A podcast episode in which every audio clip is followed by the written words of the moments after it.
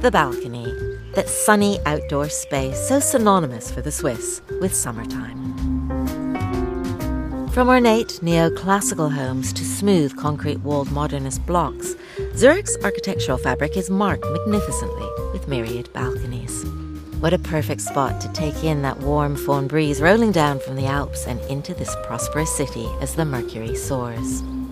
Cool and practical, a bit like the Swiss, clinging to buildings across the city, they're finely shaped and furnished with an individuality that reflects their owner's taste.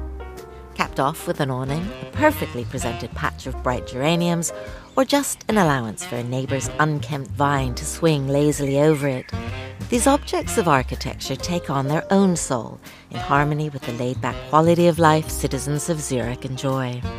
And for homes not originally built with a much coveted outdoor living room, or put more simply, a balcony, the Swiss, with their canning knack for problem solving, have devised a solution.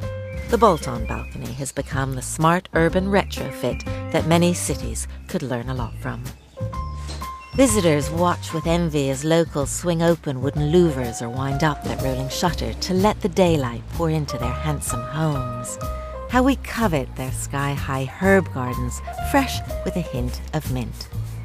A green laden patchwork of Swiss character, these balconies put their poorly planned cousins in larger cities to shame while others waste their balconies as disposable spaces for extra storage. Here in Zurich, the balcony is the most celebrated room in the house. And when they look this good, why shouldn't they be? We at Monocle are firmly in praise of a zesty Zurich balcony.